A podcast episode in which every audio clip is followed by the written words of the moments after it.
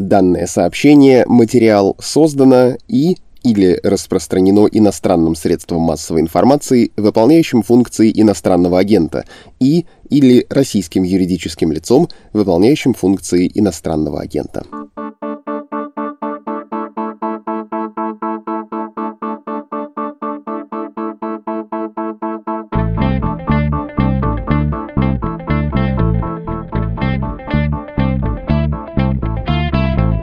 Здравствуйте, у микрофона Владислав Горин. Вы слушаете новостной подкаст «Медузы» о новостях, которые долго остаются важными. Называется подкаст «Что случилось?». В этом эпизоде будет парадоксальное обсуждение того, что не случилось, и это-то и интересно. Не случилось, рискну сказать, смена власти в Грузии. Не зря же туда приехал бывший президент Михаил Саакашвили, тут же взятый властями Грузии под стражу. Подробности и объяснения случившегося через пару мгновений говорить будем с политологом Гелой Васадзе.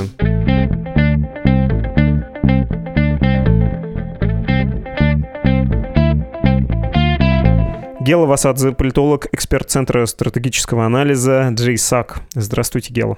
Добрый день. Мы с вами говорили в прошлый раз 7 июля, когда были волнения в Тбилиси, перед грузинским парламентом люди выходили попротестовать. Я, кажется, тогда тоже оговаривался несколько дежурно, потому что часто это делаю, что не считаю себя экспертом в Грузии и очень не люблю, когда кто-то считает себя необоснованно экспертом по постсоветскому пространству, опираясь только на то, что, ну, когда-то жили вместе, страны очень похожи. Мне кажется, это ложная дорожка, и важно это подчеркивать, что нужно со всей серьезностью серьезностью относиться к ситуации в других странах, потому что очень легко пойти по неправильному пути и сделать неверные выводы.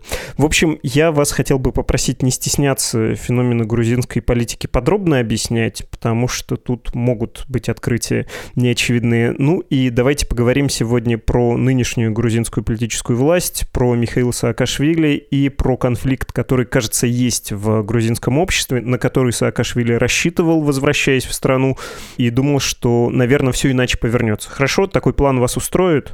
Вполне.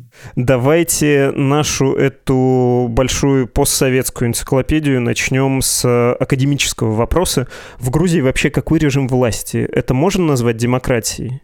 Это называется гибридная демократия. Я это называю недоразвитой демократией. Демократией с родовыми травмами, которые, в принципе, можно исправить, но для этого нужно серьезное лечение, а возможно и хирургическое вмешательство.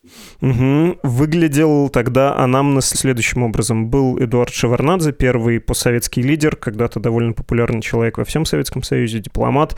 Это был такой мягкий авторитаризм, примерно ельцинского типа. Слабая власть, э, довольно довольно авторитетный до поры руководитель. Потом случилась революция, был высоким риск формирования нового авторитаризма с уже довольно популярным вот на этой высокорейтинговой революционной волне лидером. Но нет, э, Саакашвили, его сторонники уступили место такому Турмидору, и пришел к власти Бедина, он же Борис Иванишвили, его партия «Грузинская мечта». Можно ли сказать, что все-таки начался процесс формирования устойчивой демократии, поскольку смена власти случилась дважды, а многие исследователи говорят, что это важная штука, когда происходит двойной переворот.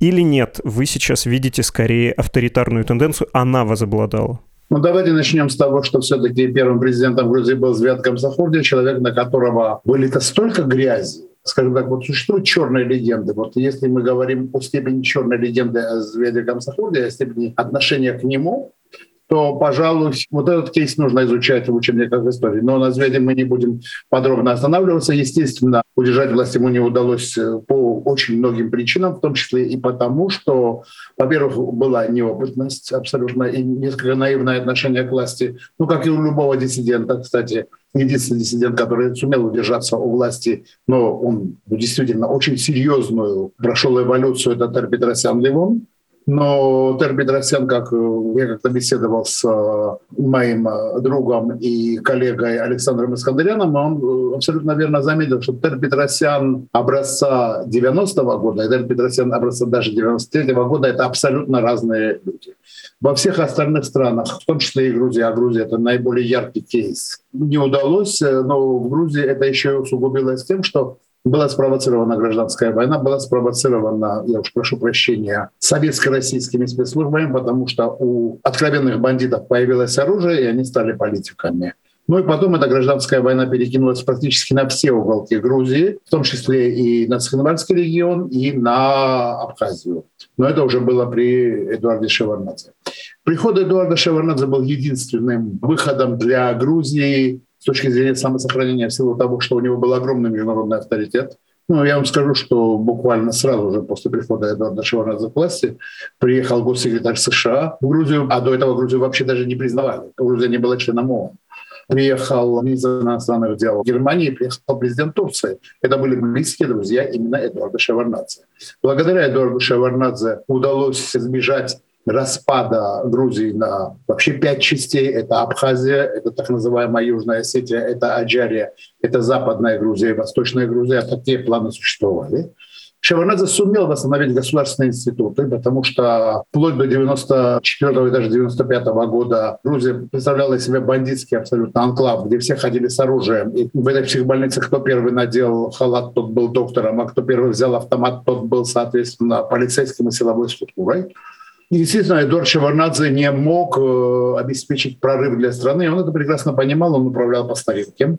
Но Эдуард Шеварнадзе, при Эдуарде Шеварнадзе было создано достаточно серьезное гражданское общество. В этом активное участие принимал Зураб Живани, человек, которого я считаю отцом грузинского общества, и который, в общем-то, привлек в политику очень молодых лидеров, в том числе и Михаила Саакашвили.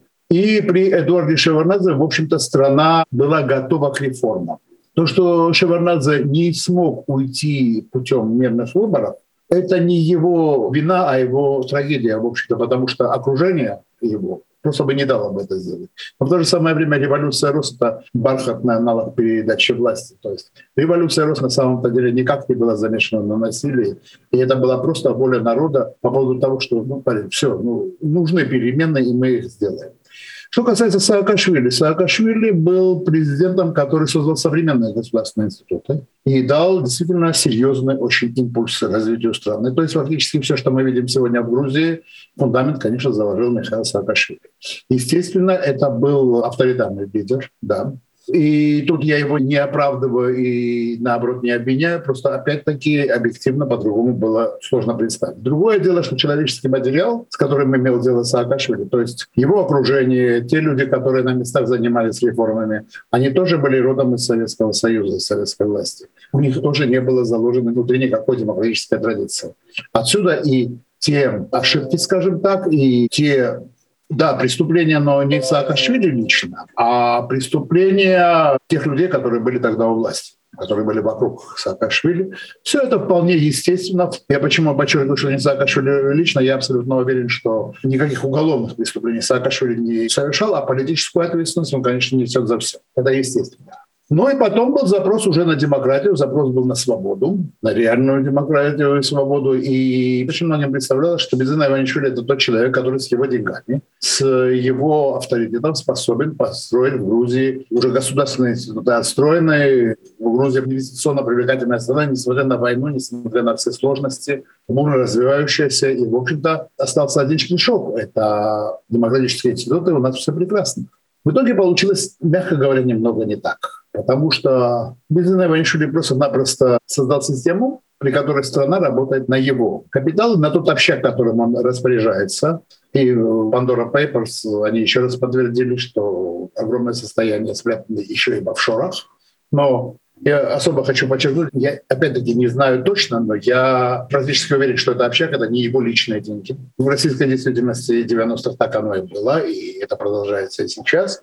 Поэтому, ну, Безина Иванишвили – это был определенный стабилизационный период для страны, населения которого устало от реформ. Устало исполнять законы, за нарушение которых, в общем-то, следовали очень жесткие, иногда чрезмерно жесткие наказания. Но в итоге мы получили стабилизацию, а когда стабилизация длится очень долго, то и стабилизация получается болото. Вот в этом болоте мы сейчас находимся. Причем в этом болоте, я скажу так, что вполне комфортно себя чувствуют очень многие граждане Грузии, если не большинство. В то же самое время прекрасно понимая, что ну, надо бы двигаться вперед. Надо бы... Ну, это чисто на теоретическом уровне. Про этот запрос, какой он, я чуть позже спрошу. Хотелось бы к Михаилу Саакашвили вернуться. Мы еще поговорим про отношение к нему в стране, но вот этот период э, после президентский, вы бы как описали, когда он делал карьеру на Украине, были попытки в Молдавии, в качестве советника, ну, могло и дальше пойти дело, поучаствовать в каком-то реформировании.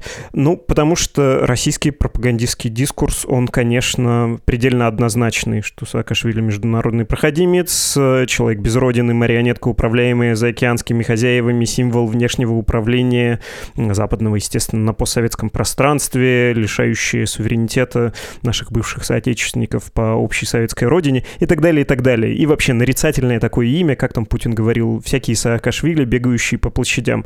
Но все-таки без идеологического флера, если, опять же, как-то чуть более спокойно и объективно, если посмотреть, он был кем? Но если чуть более спокойно и объективно посмотреть, то то, о чем вы сказали, о российском пропагандистском дискурсе, лучше всего характеризует Саакашвили. Это означает, что путинский режим, ну это режим, просто боится Саакашвили. Боится его как пример реальных реформ, реально успешных реформ на постсоветском пространстве. И этот страх, он существует, и все, что было сказано и описано в этом пропагандистском дискурсе, именно выражение вот этого самого страха. Что касается Саакашвили, его выдавили, конечно, из страны, хотя я всегда говорю, что, на мой взгляд, он совершил ошибку, уехав. Если бы он сел тогда, в 2013 году, было бы чисто с политической точки зрения гораздо лучше, он тогда бы точно бы не просидел очень долго, и тогда бы он смог бы вернуться в активную политическую жизнь, чем очень бы сильно осложнил бы. Да, вообще его посадка бы тоже бы очень сильно осложнила бы жизнь грузинской мечте, но тогда было принято такое решение. Почему оно было принято, кто ему посоветовал, почему он сам решил так, я этого, честно говоря, не знаю. Нужно было возвращаться раньше. Тоже. Чем раньше бы он вернулся, тем лучше. Но тут, как говорится, лучше было, чем никогда. То, что он вернулся, это положительно для страны и для политика Михаила Саакашвили. Я не говорю для человека Михаила Саакашвили, это положительно или нет. Как человек он мог бы спокойно, без проблем жить в любой точке земного шара. И, уверяю вас, и занятость у него была бы достаточно нормальный материальный уровень благосостояния. В конечном итоге, первое, что сделали, сейчас мало кто помнит, его приняли в университет в США, какой конкретно, я честно говоря, не помню. Значит, он там преподавал, тоже многие тринитарцы были готовы предоставить ему площадку и работу. Он мог бы создать фонд сопротивления тоталитаризму, путинской агрессии и так далее и тому подобное, какой-то центр международный, и это бы, тоже бы было бы вполне логично. Но в данном случае случилось то, что случилось, а случилось то, что знакомый Саакашвили стал президентом Украины, и у Саакашвили возникла амбициозная достаточно мысль о том, что доказать, что если он руководит процессом реформирования, это гордыня, это тяжкий грех на самом-то деле. Они возможны везде, и он способен превратить Одесскую область э, как показательную в некое подобие Грузии. Конечно же, это было немножко наивно с его стороны, потому что понятно, что Одесская область — это часть Украины, и невозможно превращать часть когда в целом ничего не реформируется. Не потому не реформируется, что нельзя этого сделать, а потому что нет политической воли, нету заказа, нету желания. Я часто говорил о том, что Украине нужен свой украинский Саакашвили. Сейчас я в этом сомневаюсь, потому что заказ все-таки должен исходить от граждан, заказ должен исходить от народа. Такого заказа сегодня в Украине, насколько я понимаю, нет. Другое дело, что и в Грузии его не было. Но вот так получилось, что человек с огромной энергией, который не знал, что нельзя, который был ну, действительно не совсем нормальным человеком, потому что нормальный человек, просто-напросто, зная законы власти и зная законы жанра вообще вот этого политического, он не будет браться за эти вещи, зная, что его ну, фактически то, что сейчас произошло, это было предопределено заранее, потому что понятно, что реформы, они очень больно бьют по очень многим людям, и те люди, по которым они бьют, они ненавидят конкретно и лично. А те люди, большинство, подавляющее большинство, которым они приносят дивиденды, они это считают как само собой разумеющееся. Это человеческая природа такова. Я думаю, что для Петра Порошенко Саакашвили был важен как драйвер для местных выборов, и действительно, то, что он привлек Саакашвили и тогда назначил его губернатором Одесской области, помогло Порошенко местные выборы выиграть. Ну а потом он оказался в центре политических хитросплетений и, естественно, находясь не у себя и ну, не имея опыта политической борьбы украинской и так далее, он, естественно, оказался проигравшим. Это вполне было, естественно, вполне прогнозируемо. Дальше началось то, что следующий президент Зеленский, конечно, воспользовался фактором Саакашвили и сказал, смотрите, насколько плохо был Порошенко, что он так поступил с Саакашвили. Но опять-таки оказалось, что в услугах Саакашвили как реформатора никто не нуждается. Поэтому был создан какой-то центр непонятный и так далее и тому подобное. И тут даже дело не в том, что где родился, там и пригодился, это все ерунда. Тут дело в очень простой вещи. Еще раз скажу, что нет социального заказа. Не просто политическая воля, нет и социального заказа. А когда нет социального заказа, делать реформы, не обладая единоличной властью, подчеркиваю, единоличной властью и, в общем-то, контролем за всеми финансовыми и другими потоками, вот, которые есть в государстве, практически невозможно. То есть Саакашвили мог перебросить э, огромную часть бюджетных денег на Батуми и сделать там прорыв. В Одессе у него таких возможностей не было. Саакашвили мог в один день изменить правила игры и сказать, что, ребята, все, у нас акт свободы, который запрещает повышать налоги. Кстати, оставили лазейку на акцизы и сборы, и сейчас грузинская мечта – это конституционный. У нас в Грузии до сих пор повышать налоги можно только путем референдума, и ни одного налога не повысили. Но зато акцизы и сборы так повышают весело, что с таким счастьем несчастья не надо. И в то же самое время Саакашвили постоянно находился в грузинской политике. Надо хорошо понимать, что он из грузинской политики никуда не уходил. Но, на мой взгляд, он, конечно же, потерял связь Почему? Я вам скажу, что я достаточно профессионально занимаюсь Южным Кавказом, Арменией, Азербайджаном. И вот сейчас в связи с пандемией, то, что я столько времени не был ни в Баку, ни в Ереване, у меня серьезные проблемы, потому что когда приезжаешь в страну, нужно кожей чувствуешь вот воздух страны, вот атмосферу и так далее. А когда даже ты каждый день по несколько раз в неделю говоришь с экспертами, с коллегами и так далее, да, и получаешь даже от них инсайды, это все очень интересно, это все очень замечательно, но страну не чувствуешь. Ну, представьте себе, Саакашвили не был 8 лет в Грузии. Это очень серьезно. Кроме всего прочего, эффективно осуществлять контроль над своей партией, как ведущий оппозиционной силы в стране, он не мог.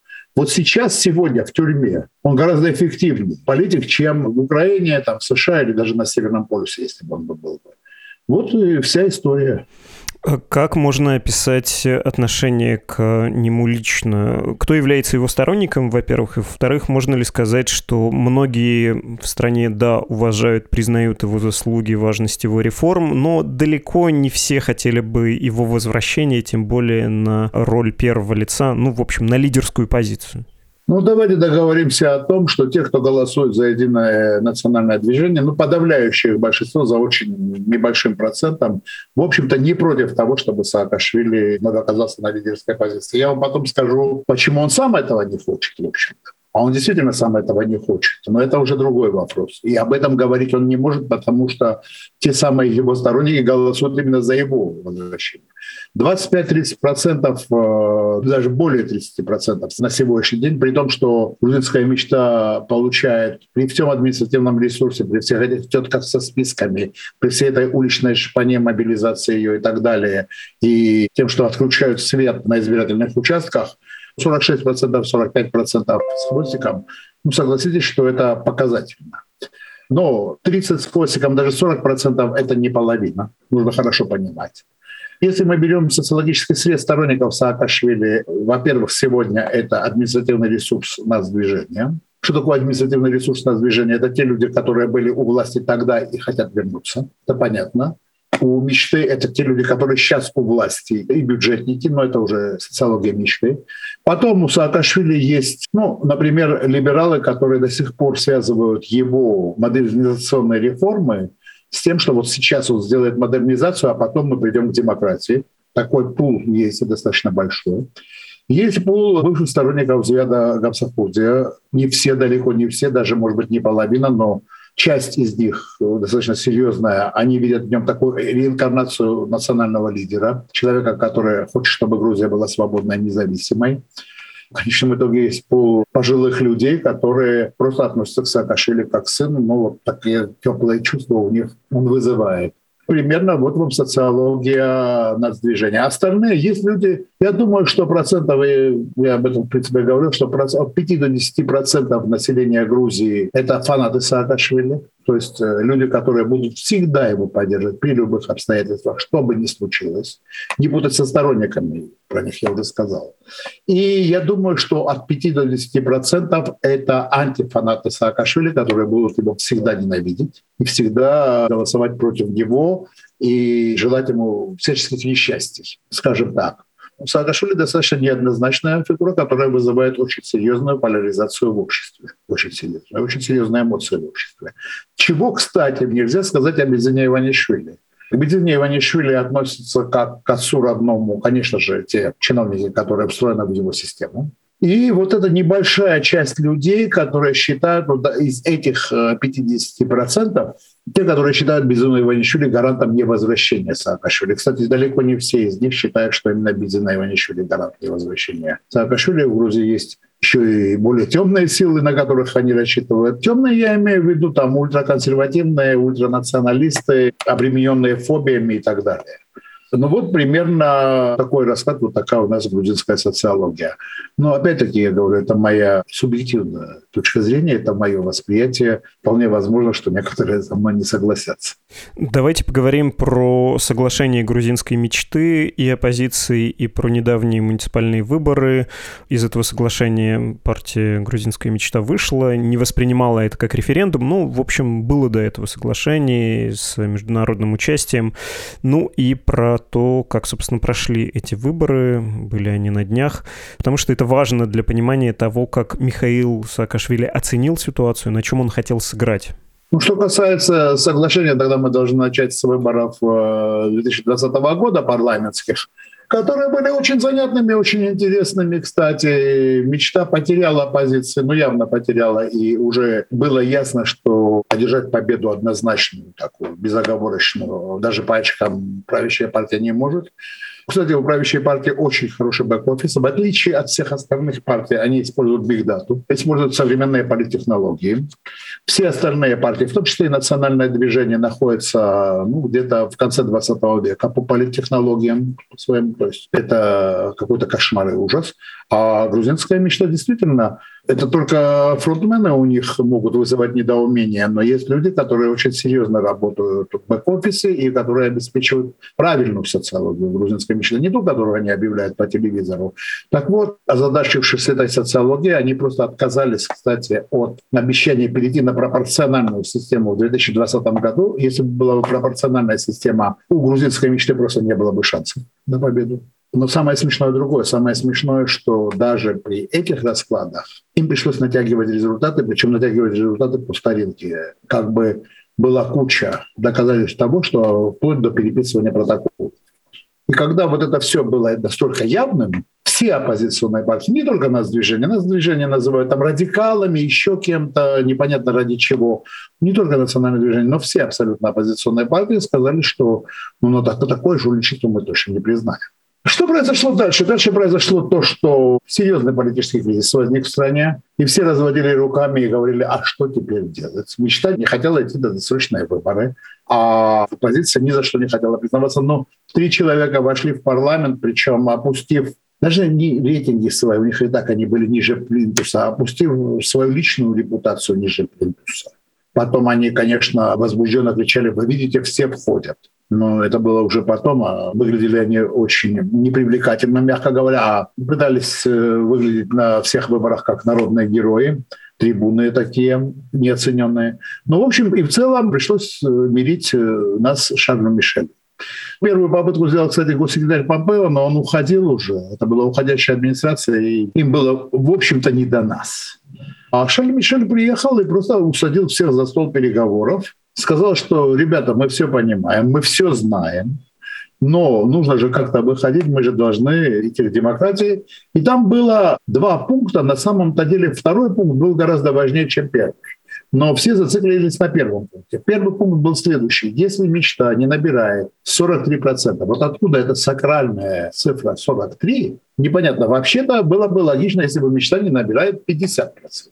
Ну, логика же такова, да? Ну нет, 43%, видимо, очень долго торговались, то тогда назначаются досрочные выборы. А второй пункт был следующий, что правящая партия берет на себя обязательство провести реформу избирательной системы и судебную реформу.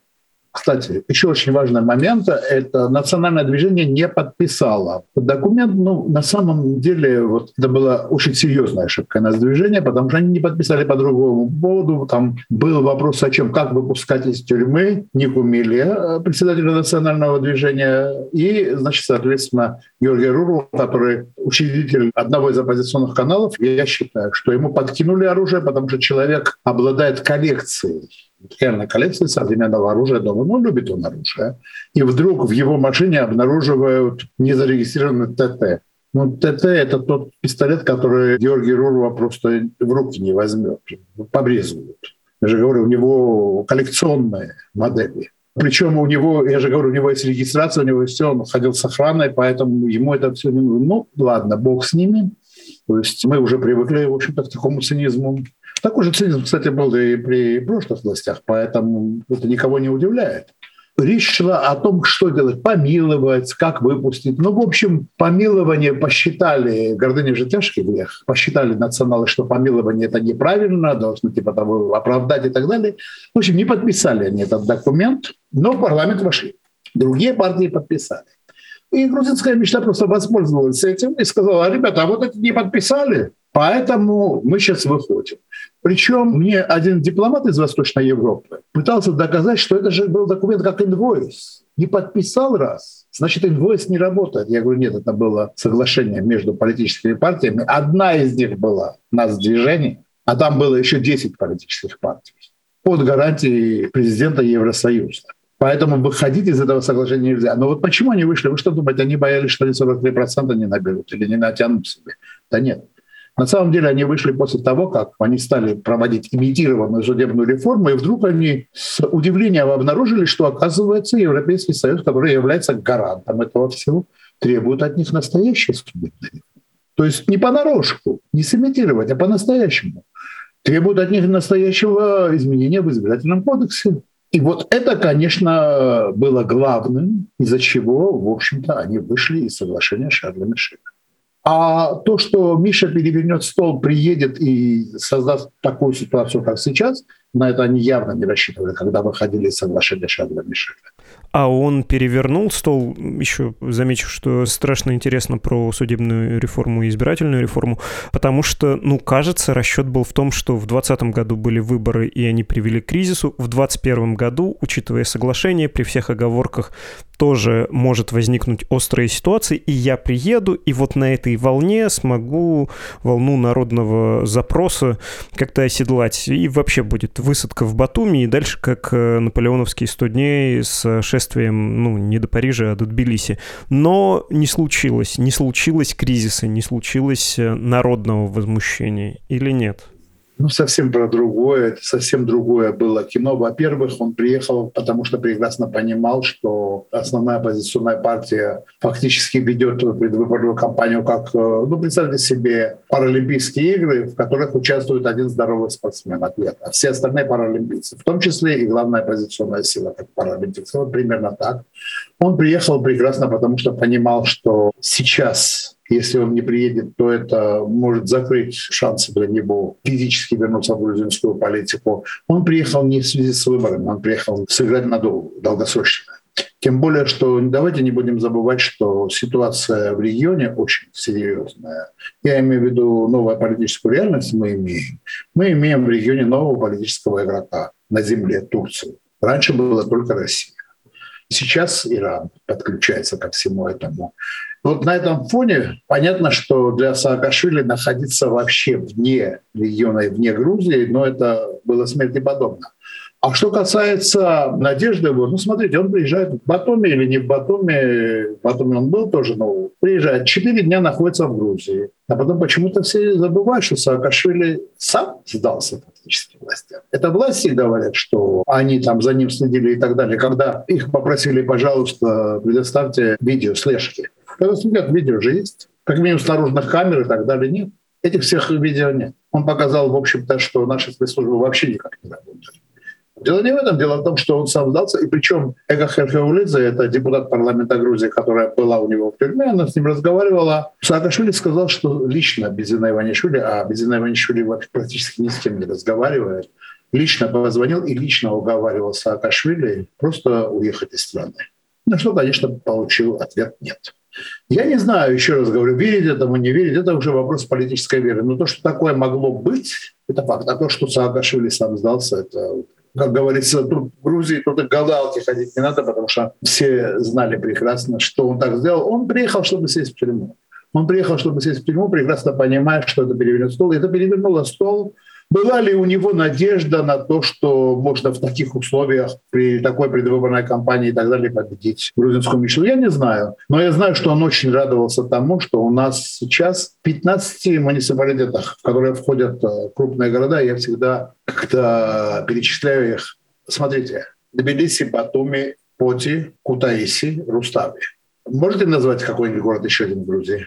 Не могу, когда вы перечисляли, понял, что я не знаю ни одного больше города в Грузии, даже если напрягусь. А еще речь идет о 15 муниципалитетах самых крупных. И там грузинская мечта не смогла быть. В то ли шести, то ли семи вообще лидирует нас движение, а в остальных второй тур. Вообще везде, в этих местах второй тур. Как пройдет этот второй тур, это другое дело. Я примерно представляю себе, как он пройдет.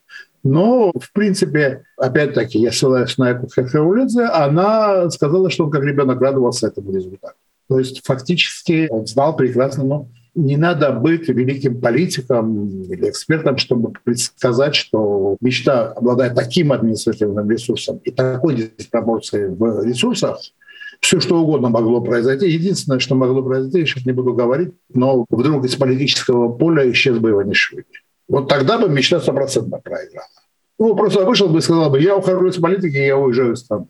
А все остальные варианты, что бы ни делали там, это, это же машина, это государственный аппарат, это органы правопорядка, силовики, которые, соответственно, используют и улицу тоже. Как мне говорил мой друг, тоже достаточно известный политик в Грузии, не из национального движения, дело, но уже давно у них все куплено, это чего?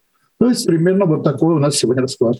Подводя итог, я-то с вами хотел поговорить про то, как Михаил Саакашвили ожидал не процедурного, а революционного изменения ситуации, а он приехал, и вы говорите, его расчет оправдывается, что в ближайшие годы произойдет вполне вероятно, все вполне процедурно. В ходе, например, ближайших выборов власть может смениться. Все так? Я вам скажу так, в ближайшие годы, даже в ближайшие месяцы и дни может произойти все, что угодно. Ну, опять-таки, я устал уже повторять, что я вообще-то поклонник ливанского философа Насима Талеба, что в жизни не бывает среднестатистических результатов. В жизни всегда бывают крайние результаты, и никто не знает, какой крайний результат может быть. Может быть э, и в эту сторону, и в ту сторону. Поэтому строить прогнозы мы с вами не будем. Хорошо. Это был политолог Гела Васадзе.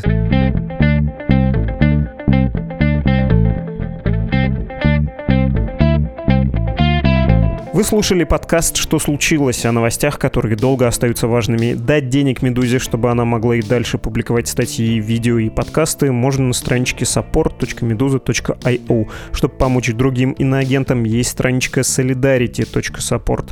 Ваши письма мы ждем на адрес подкаст собакамедуза.io, а на всеобщее обозрение ваше мнение можете выставить в комментариях на платформах, например, на YouTube. Кстати, если вы еще не подписались на подкасты Медузы «Что случилось?» текст недели недели перцев и газы. Спешите сделать это на любой удобной для вас платформе. Apple Podcasts, CastBox, Spotify, Google Podcasts, Яндекс.Музыка и так далее. До встречи на этом же месте в любое подходящее лично вам время. thank you